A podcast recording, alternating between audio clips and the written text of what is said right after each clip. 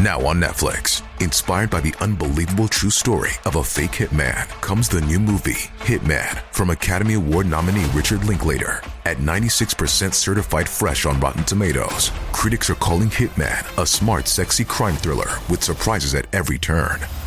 Starring Glenn Powell and Adria Arjona, Hitman. Now playing on Netflix and in select theaters. Rated R.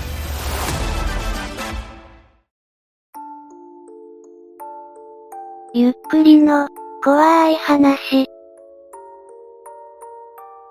とある怖い村に行った話。2チャンネル、ニュース速報ビッププラス、通称、ビップラ、ビップと違って長くスレが保たれる板です。そこに怖い村に行った者がスレを立てた。とある怖い村に行った話。聞いてくれる人いる。ちなみにすべて事実。スペックは26歳、今年27歳、の大阪住の大阪人で村に行ったのは3年ぐらい前の話。はいはいはい、世に聞かせるがよい。にありがとう。ちなみににはどこ住み？突然どこに住んでるか聞く位置、出会い中でしょうか？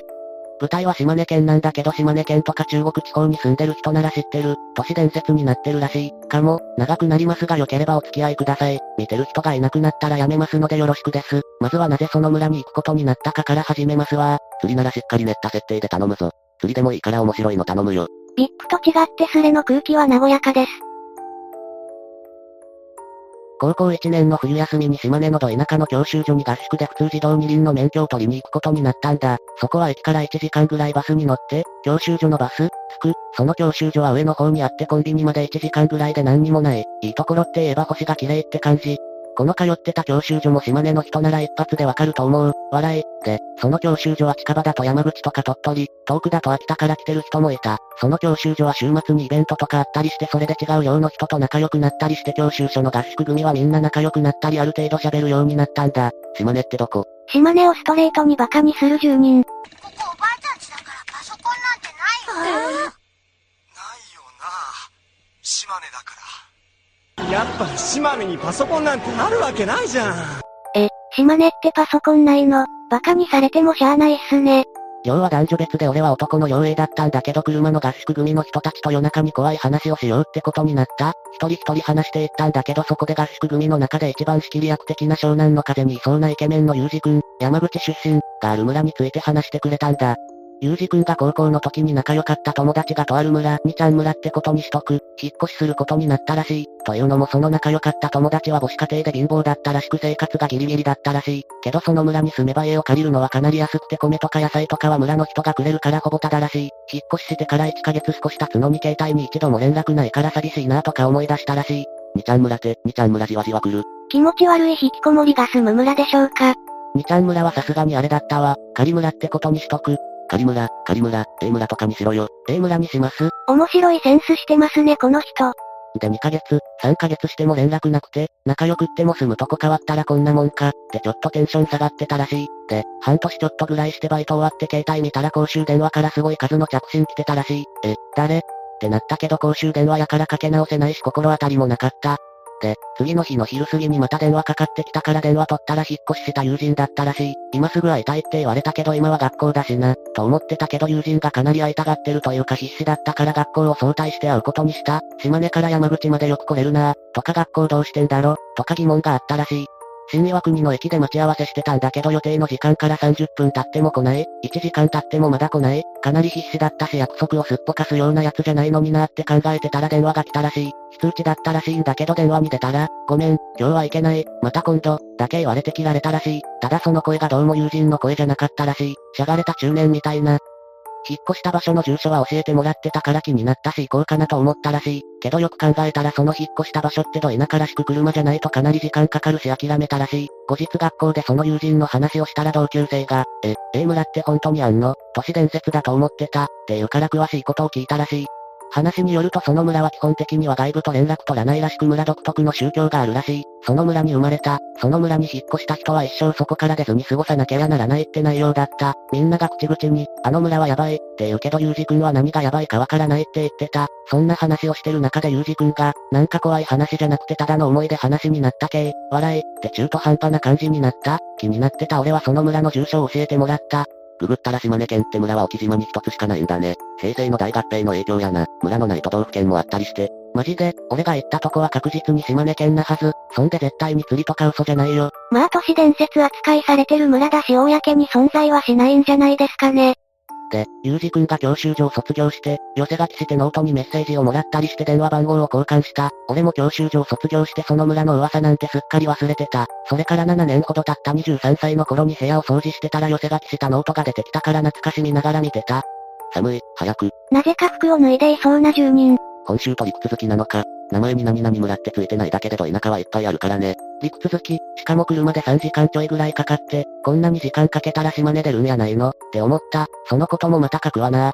ノートを見てたらゆうじくんに教えてもらった村の住所の紙が出てきた。俺は大した仕事してなかったし時間は作ろうと思ったら作れたからその村に行くことにした。ゆうじくんとはその時もまだ仲良くしてたんで久しぶりに連絡してたら懐かしいなって話になった。そんでゆうじくんにその村付近まで送ってもらうの頼んだら快諾してくれた。、山口県から車で島根県の村に行くことになったんだけどまあ遠い。着くまでに3時間少しかかった。時間がかかりそうだからと朝の7時に出て着いたのが10時くらい。しかもそこからまだ歩いていかなきゃならないっていうからきつい。ゆうじくんにありがとうだけ言うて歩いていくことにした。周りはど田舎で何もない。山というか林ばっかり。で島根に詳しくない俺は、ここどこやねん富田林とか千早赤坂村よりひどいな、って感じだった。で歩いて30分ぐらい、したて、ほんまにあるんかよ、と思ってたら開けた場所に出てポツポツと家があった。想像してた村、所さんの笑ってこらえてのダーツの旅に出てくるような村、とは違ってなんか古臭いというかそんな感じがした。村を進んでいったら田んぼで年寄りの人がなんかしてた。近づいていったらこっちに気づいて、なんじゃ、誰じゃ、と言われたからゆうじくんの友人が引っ越しした話。それで俺が村を気になったから来てみましたと話した。それだけでは、見せ物じゃないぞ、って思われたらダメなんで、僕はちょっとうつ病の毛がありまして田舎暮らししたいなと思って、と言うたら喜んだ感じで家に呼ばれた。どうやって帰ってくるつもりだったんだろう。無謀な冒険すぎて。北朝鮮に行くみたいな反応しますねこの人たち。とある村でもにちゃん村でも A 村でもなく村の名前ズバリ教えとくれ。それはちょっと、場所が分かって話題になってみんなが行き出したらあれなんで、まあないと思うけど、けど島根県民とか付近の県に住んでる人なら気づいてるかもしれないとだけ言っておきます。で、そのおじいちゃん、言うて65歳くらい、の家に向かう前に村の中を歩いてたんだけど奥に筒状の大きな建物があった。PL の塔を筒状にして小さくした感じ、気になったから、あの建物は何ですか？って聞いたらおじいちゃんは、教育塔、とだけ返事が返ってきた。、おじいちゃん家に行ったら、昼は食べたかい食べてないならどうと言われて呼ばれることにした。お昼を食べながら話をしてたら、この村に住むにあたって、とか、この村は、とか話された。田舎に住んでみたいと言っただけでこの村やないんやけどな、と思った。あとなぜゆうじくんの友達が携帯から電話してこないかがわかった。この村は電波が届いてなかった。それともう一つはある理由があった。おじいちゃんに言われたのはこの村に住んだら守ることが、テレビ、パソコン、携帯電話など外のいらない情報が手に入るものは持たない。まず外って言うてることに疑問だったが後で解決する。この村に住んだらこの村に骨を埋めること、この村の教えを守ること、要するにこの村に古くからある宗教に入れってこと、他にも色々あったがどれもこれもうさんくさすぎた。今日はうちに泊まっていきなさいと言われたから泊まらせてもらうことにした。一泊して帰ろうとか軽く考えてた。あとうさんくさかったから名前と住んでるところを聞かれたけど偽名を使った。というか俺は筒状の建物が気になりすぎて中に入りたかった。こんな時間なのでまた明日にします。明日も早ければ深夜0時30分、遅くても深夜2時過ぎには書くんでよかったら見てください。マジか、夜勤だが暇してたから見てたのに、続けてくれ。おい、最後まで書けよ。6時起きなので寝ないとやばいなと、明日中に必ず途中ぐらいまで書けると思います。こうして1は3時間睡眠で仕事に行くのでした。久々続きが気になるわ。文章力がひどいから盛り上げようとしないでさっさと結論書いて、家かどっかにあったような、ハンターハンターの NGL みたいな国で自然と共存して暮らしたいっていう人たちが集まって自給自足してる村じゃないの。島根出身の自分からすれば、こんな話は聞いたことないが、すごい田舎なところは多いし自分が聞いたことないだけか。山丸氏とかそういうんじゃなかったっけ？岡板かなんかで読んだ、参加、とかいうやつに似てるような、山に住んで、外と行き来しないやつ。参加は定住しないから全然違うね。定住しないから戸籍が持てないってこともあってとっくの昔に絶滅してる記憶が。ゆうじくん、村に友達がいるんなら引き返さないで一緒に来ればいいのにと思うが、何かの伏線なのか。などとやっていると1が帰ってきました。時間が少しだけできたので質問に答えていきます。話はまた夜に書くつもりです。ゆうじくんは仕事があるから行けなかったんですよね。まあ後にそれ以外の色々な理由があるんでまた書きます。おじいちゃんに泊まらせてもらう部屋に案内してもらった。普通の部屋で特に変わりはないが窓が一切ないのでなんか暑苦しいというかそんな風に感じた。おじいちゃんにゆうじくんの友達、大治、に会いたいのでいてるか聞いたら後で村のみんなでご飯食べるからその時に話せばいいと言われた。ご飯まで時間があるから村の中を見て回ることにした。村の中を見回ってたけどやはりあの筒状の大きな建物が気になる。なのでご飯の時に入らしてもらえないか聞いてみようと思った。村には他に高台、登ったら辺りを見回せるようなの、金みたいなのついてた、があったり大きい平屋があったりいたって普通だった。そしてご飯の時間になったのでみんなが集まるという集会所に行った。集会所はかなり広くて宴会場みたいな部屋に5、60人ちょいはいたと思う。村長さんに、この村に新しく住むことになった A さん、まだ若いしこの村の重要な役割を果たしてくれると思うから仲良くするように、と紹介された。内心、いやいや住むなんて一言も言うてへんから、とか思ってたけど前は的な感じで軽く考えてた。そして乾杯してご飯を食べた。俺は大事さんを探すことにした。つか住むことになってる。そんな大事になったら俺だったらクソ怖くてすぐ帰るわ。あの時の若造か見つけたぞ覚悟しとけ。なんだこれ、日暮らしの劣化版。宴会場でご飯を食べてながら大治さんを探してたら、顔はわからないから大治さんって人がいないか聞いて回った。見つかったので話した。ゆうじくんからは大治は身長が174センチでガタイイケメンって聞いてたけど実際見たらガタイがいいどころかガリッガリでイケメンというか年の割にかなり老けてた。どんだけ苦労してんねんって突っ込みたくなるくらいに老けてた。大治さんですか？え、ああ、ゆうじくんの後輩というか教習所の合宿で仲良くさせてもらったんですけど、ここってどんな村なんですか？え、いや、うん、あ、あれやね、どんな村、どんな村かな、苦笑い、と思ったりしてて、この人かなりのコミュ障かよ、とか思った。で話しようとしたら若い女の子、言うて俺と同じかちょい上ぐらい、が酒持ってきて飲もうと言われたので結局話できずに終わった。その女がまたブッサイクで、で、ご飯が終わりそれぞれが帰る支度したりしてる時に大治さんが来て耳元で、話したいんなら家に着いてから適当に理由つけて東大まで出てきて、と言われた。一旦泊まらしてもらうところに行きそこから東大、東大というより村を見回せる高台、に行った。高台に登ったら少しスペースがあって電球がそのスペースを照らしてた。遅くにごめんね。今日はちょうど当番で暇だったし話するにはちょうどいいかなって。さっきとは全然違って落ち着いて喋れてた。いえいえこちらこそ夜にすいませんってかさっきとイメージ違いますね。さっきは村の人がいたから。で、聞きたいことは何かなっていうか当番って何なんですかあとあの丸い筒状の建物は何ですかとりあえず二つ質問した。当番はね、当番の話をしてくれた。最初にも書いたがここの村の掟は村から出ていかないことだ。大人や老人はそれを受け入れてるが子供や青年はやはり外の世界を見てみたいと思ってしまうらしい。なので幼い頃から、外の世界には、バズ、という化け物がいて危ない、という風に教え込むらしい。それだけでは信憑性がないから村のものを高台で見張りさせ子供や青年に信じ込ませて外の世界に行きたくならないようにしてるらしい。なんか怖いですね。大治さんは村から出て行きたくならないんですか？いや出て行きたいけどおかんがいるからな。置いて出て行ったら教育等でひどい目合うし。教育等ああ、君が気になってたあの筒状の建物のことやし。次はその教育等なるものについて話をしてくれた。教育棟は地下1階から6階まであって園の外側に個室、そのまた外側に通路があって中心部に全ての個室を除ける部屋がある。地下は何のためにあるのか知らないらしい。何のために作られたんですか？教育が行き届いてない子供とか大人を教育し直すため、まあ教育というか調教というか、間違いなくカルト教団だと確信した。後村から出ようとしたりしても入れられるから、それを聞いた瞬間に背筋が凍りついた。君は一生ここで暮らす気なんてさらさらないやろ。どう答えるか迷ったけど正直に答えた。すると、逃げ出すなら慎重にな。村の人は久しぶりに外から人が来て永住さそうと必死やから気をつけなバレるで。しかも夜中やと道わからんくなるし今からはきついな。大治さんはお母さんと二人で逃げ出そうとしたことなかったんですか？俺のおかんはこの村の教えにどっぷりやからな。昔に一人で逃げ出そうとしたことはあったよ。友人に会って相談しようって。けどバレて連れ戻されて関係ないおかんまで一緒に教育等入りなったわ。そんな自給自足のど田舎の村に6階建てでしかも複雑な構造の建造物建てられるもんなの。戸籍調査とかどうすんねん？戦後ちゃうねんぞ。教育等から場所特定できそう。実は奈良だけど。暗に釣り扱いする住人たち。おかんと俺は別々の個室に入れられて24時間監視されて3ヶ月過ごした。懲罰ってやつで毎時間経典を声に出して読まされて3階にある広間に連れて行かれて経典を言わされる。覚えてなかったら競馬で使う鞭とかデッキブラシで叩かれるんやし、聞いてて本当の出来事か、と思った。飯は1日1食だけ。それが朝か昼か夜かはわからん。そんな感じかな。聞いててとんでもないところに来てしまったと深く後悔した。村というか新興宗教の部落みたいな。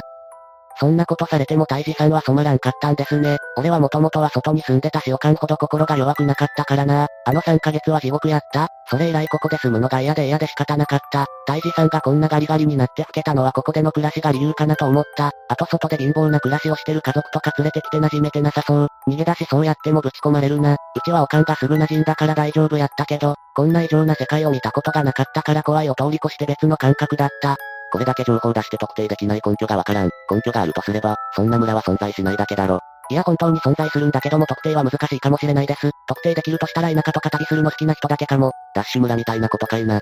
その村の子供学校はどうするの？と田舎って大抵小学校くらいしかないやん。小学校というか最初に書いた大きい平屋で勉強を教えてるらしいけどここの村の教えは、村で生きてくことが勉強、らしく最低限の計算と漢字しか教えないらしい。歴史なんてもってのほか。それだと色々おかしくならないか。義務教育だろ。学校に行かせてないのであれば役所の人が村に来るはずだが、それはおかしいだろ。し、だからダッシュ村なんだって。さっきからダッシュ村をしてる人なんなの。ダッシュ村をどんなヤバいとこだと思ってんの？俺はとある疑問ができたので聞くことにした。いくら村だけでやっていくって言うても限界あるんちゃいます？ああ、月に一回大老が外に買いに行くよ。お金はどうするんですか？それの出所が俺もわからんのよな。俺はお金の出所が気になってた仕方なかった。そういえばもう一人俺と同じ風に洗脳されてない子いてるからそいつなら知ってるかも。今から呼んできたろか？いいんですか？外から人が来たん久々やしえよ。ちょっと待ってて、大治さんは出かけていった。連れてきたのは大治さんと同じ年くらいの人で名前は当たるというらしい。いきなりすいません。いや、気にしなくていいよ。ていうかなんでこんなとこ来たの今までのいきさつを話した。よく来れたね。俺なら絶対来ねえわ。当たるさんは幼い頃に親が借金をして夜逃げ的な感じでこの村に来たらしい。当たるさんもお金の出所を知らなかった。けど面白い話なら知ってるよ。教育長、教育等の責任者であり懲罰とかする人らしい。の性癖とか地下に何があるとか。え、お前知ってるならはよえよ。当たるさんに話をしてもらうことになった。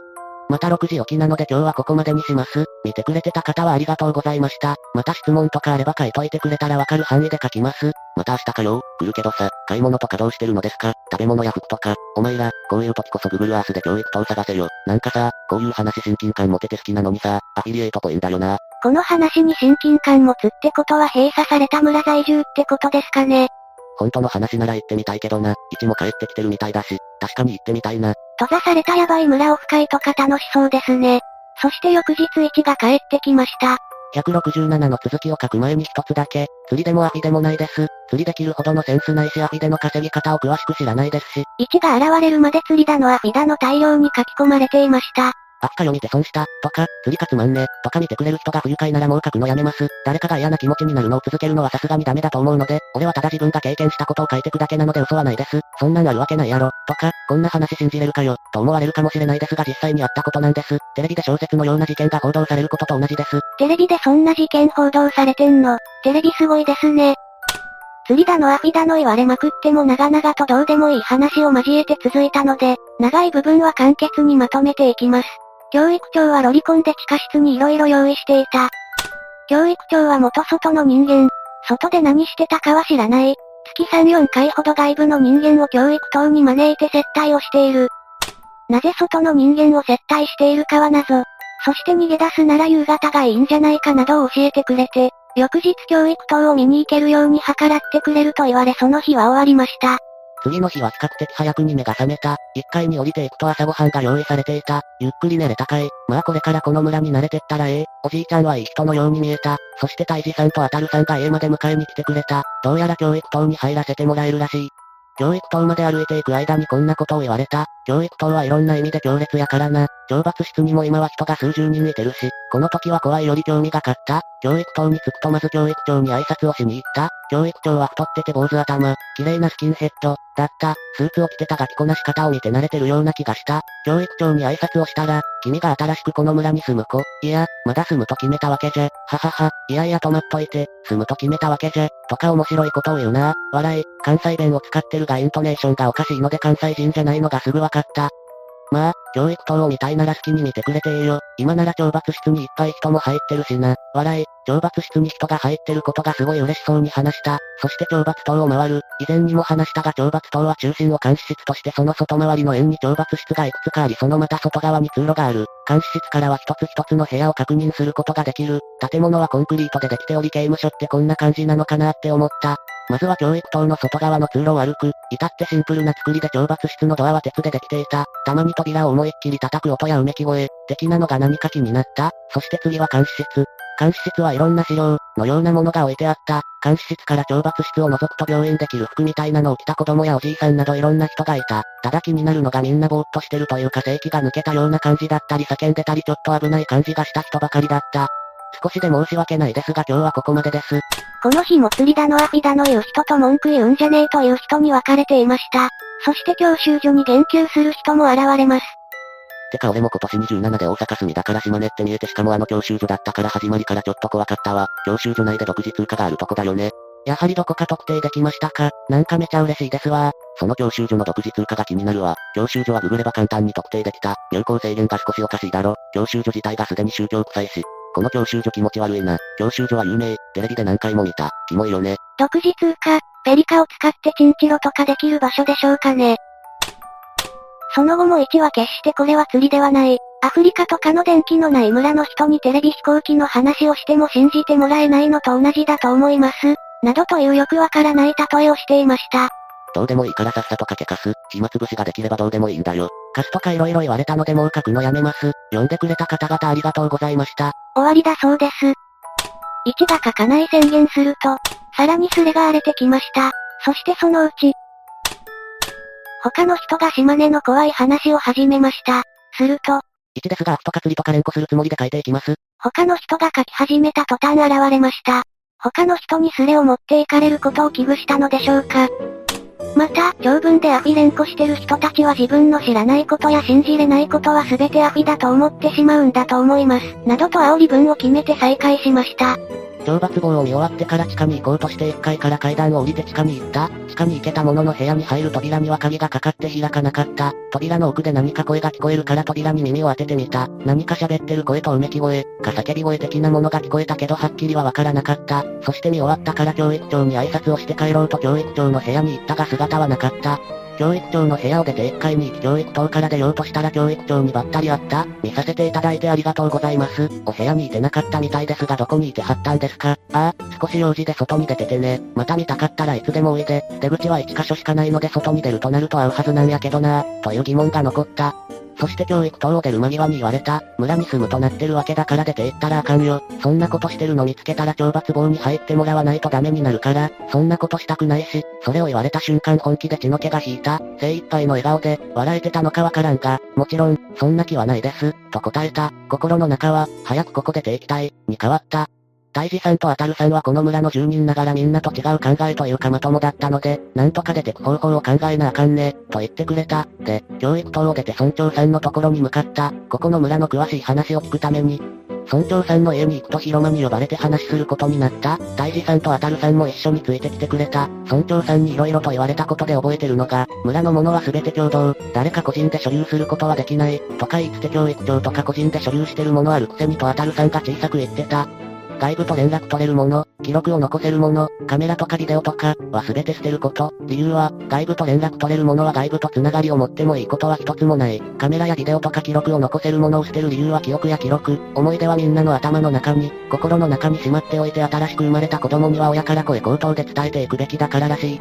そしてここでも言われたのが、一度ここに住むと決めたら絶対に出て行ってはならん。これを破ろうとしたらセレは大変なことになる、と言われた。ますます気持ち悪い。村人の人には申し訳ないけど、と思った。そしてもう一つ言われた。今夜は君がマグワイやから、里屋、で一夜を過ごしてな、と言われた。マグワイって何ですか？と尋ねたら、ああそれ教えなあかんかったな、と笑いながら言われた。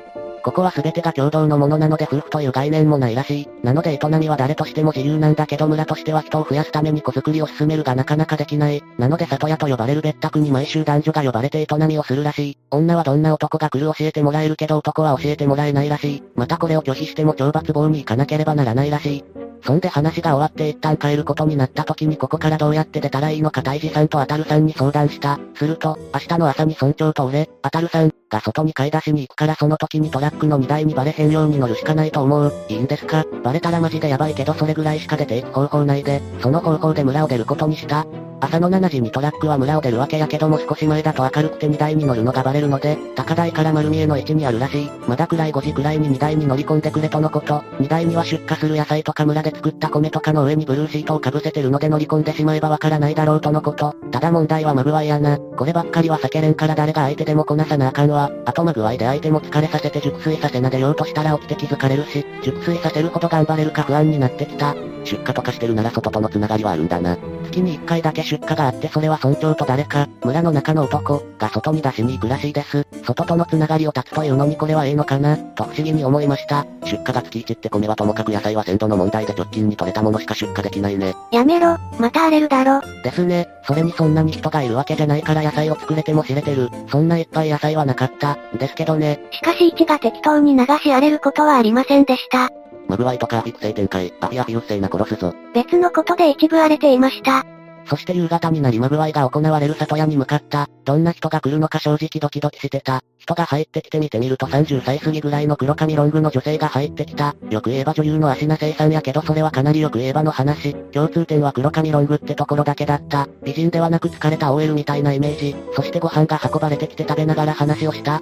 年齢を聞いたら34歳らしい。色々聞きたかったけど向こうに質問されすぎてほとんど聞けなかった。そしてご飯を食べ終わったら向こうがシャワーを浴びてくるからその間に寝室に行っててと言われたからから言う通りにした。ソープとか風俗に行ったことないけどこんなところなんかなとか思った。シャワーを浴び終わってその女性がこっちに来ていざ始めることになった。ここは詳しく書かずに省きます。で終わって寝た。バレないように G-SHOCK のタイマーを3時にした。5時に乗り込む予定やけど何があるかわからんから念を入れて早めに。そしてゆっくり寝て3時に目が覚め行動を開始した。いざ外に出ようとしたら開かない。扉を開けようにも外から鍵をかけられてるらしく全く開かない。窓からと思って窓を開けようとしても開かない。でガチャガチャしてたら女の人が後ろに立ってたらしく、何しよるん？と言われてビクッとなった。なんとか言い訳考えなあかんと思って、暑いから外の風を浴びようかなって、と言った。すると、マグワイの日の里屋は外から鍵かかってるから出られんよ、と言われて積んだな、とか思った。そんな風に話してたらその人がイチャついてきてまたやり始めてその人が寝たのは4時20分ぐらいだった。予定の5時まであと40分やのにどうするか必死だった。どうするかあたふたしてたら裏口から小さくコツコツ音が鳴ってるから行ってみるとあたるさんが来てくれてた。鍵は村長が持ってるから開けられへんからキッチンのとこにある地下倉庫、床を外したら物置みたいになってる、に入って、そこから広間と逆側進んでったら木の板あるからそこを外して出口作っとくから、言われた通りにして進んでいったらギリギリ出れるかのスペースがあったのでそこから出た。ほんまにごめん、鍵かけられるの忘れられてたわ。全然ええですよ。二人でトラックに向かって行った。そしてそこであたるさんと話をした。ここから出たらもう二度とここに来たらあかんで、ここのことも忘れ、こんなとこ覚えててええことないわ。と言われたので返事した。話をしていると鐘をカンカン鳴らす音が聞こえた。やばい、逃げたんバレたかもな。ブルーシートの中に入っとき、言われるまま入った。数分後大事さんと誰かの話が聞こえた。大事、あの若いの逃げおったぞ。ここら辺のこと知らんはずやからまだそこら辺いてるはずやから探せ。わかった。車で近く走らせてくるわ。かなりまずいことになってることがわかった。悪い、予定変わったから今から出るぞ。トラックは村を出た。村を出て数分後に助手席に移った。こんなん日本であると思ってなかったです。怖いというかあんな生き方もあるんやなと。まあみんなそれぞれ満足してるみたいやし外を知らん人らにしたら悪くないんかもな。そして3時間少ししてから近い場所に着いた。なんかわざわざすいません。てか大治さん大丈夫なんですか？いや大丈夫ではないな。俺もこのままどっか行こうかな。冗談か本気かわからないように言った。まあ二度とこっちには来なや。元気でな。そう言うとトラックは去っていった。後日談としましてはユージ君に話したら信じれないみたいでした。あと大治さんとあたるさんのその後は当然のことながらわかりませんでした。なんかぐだぐだなオチですいません。以上で終わりのようです。こういう宗教ならあっち系のであるからその施設だったりして。あっち系とは、で、ちなみに場所ってか具体的な地名はどこなのよ。俺本当にここ行きたい。頼むから教えてや。そんなに行きたいですかね。それが車で3時間で島根に詳しくないからわからないんですよね。行きも帰りも送ってもらったし、なんかすいません。場所わかんないって言ってるけど、ノートを見てたらユージ君に教えてもらった村の住所の紙が出てきた。住所知らないわけないだろ苦しいな。とまあ序盤の方の設定を忘れちゃっていましたね。いやだから村名出せよ。普通に公序良俗違反の村じゃねえか。都市伝説みたいに言われてる村なんだろ。なんで言えねえんだって書き込もうかと思ったら654で終わってた。なんだ654で矛盾疲れて終わったのか。潔く釣り宣言してくれた方がいいわな。こんな施設で少ねえ続きのために散々引っ張ってたの。なんかこっちが恥ずかしくなってくるわ。散々な言われようです。そして1も消えた。これじゃあ恥ずかしくて1は戻ってこれないな。当然1は消えました。ついでに1を擁護しまくってた奴らも消えました。1を信じて期待してた俺がバカだった。いいじゃんか面白いんだからどっちでも、俺は信じてるよ。信じてる人もまだいました。やばいな。どっちでもいいよ。面白かった。うん、面白かったよ。行ってみたいかと言われれば、旧ソ連や中国のような共産国家のミニチュア版みたいな感じであんまり行きたくはないわな。結局出来損ないの妄想だったじゃねえか。面白いのかこれ。つまらんものはつまらない言った方が一のためだぞ。面白い派と面白くない派に分かれました。不思議なとこがまだまだ日本にはあるんだな。不思議なとこ？それは、2チャンネルのことでしょうかね。こうしてこのスレは線まで荒れながら進み落ちていきました。いかがでしたか？釣りに対して釣りということは誰にでもできます。そんなつまらない人にはなりたくありません。それでもこのスレは釣りだと思いました。皆さんはどう思いましたか？ぜひ感想をお聞かせください。ご視聴くださりありがとうございました。また見てね。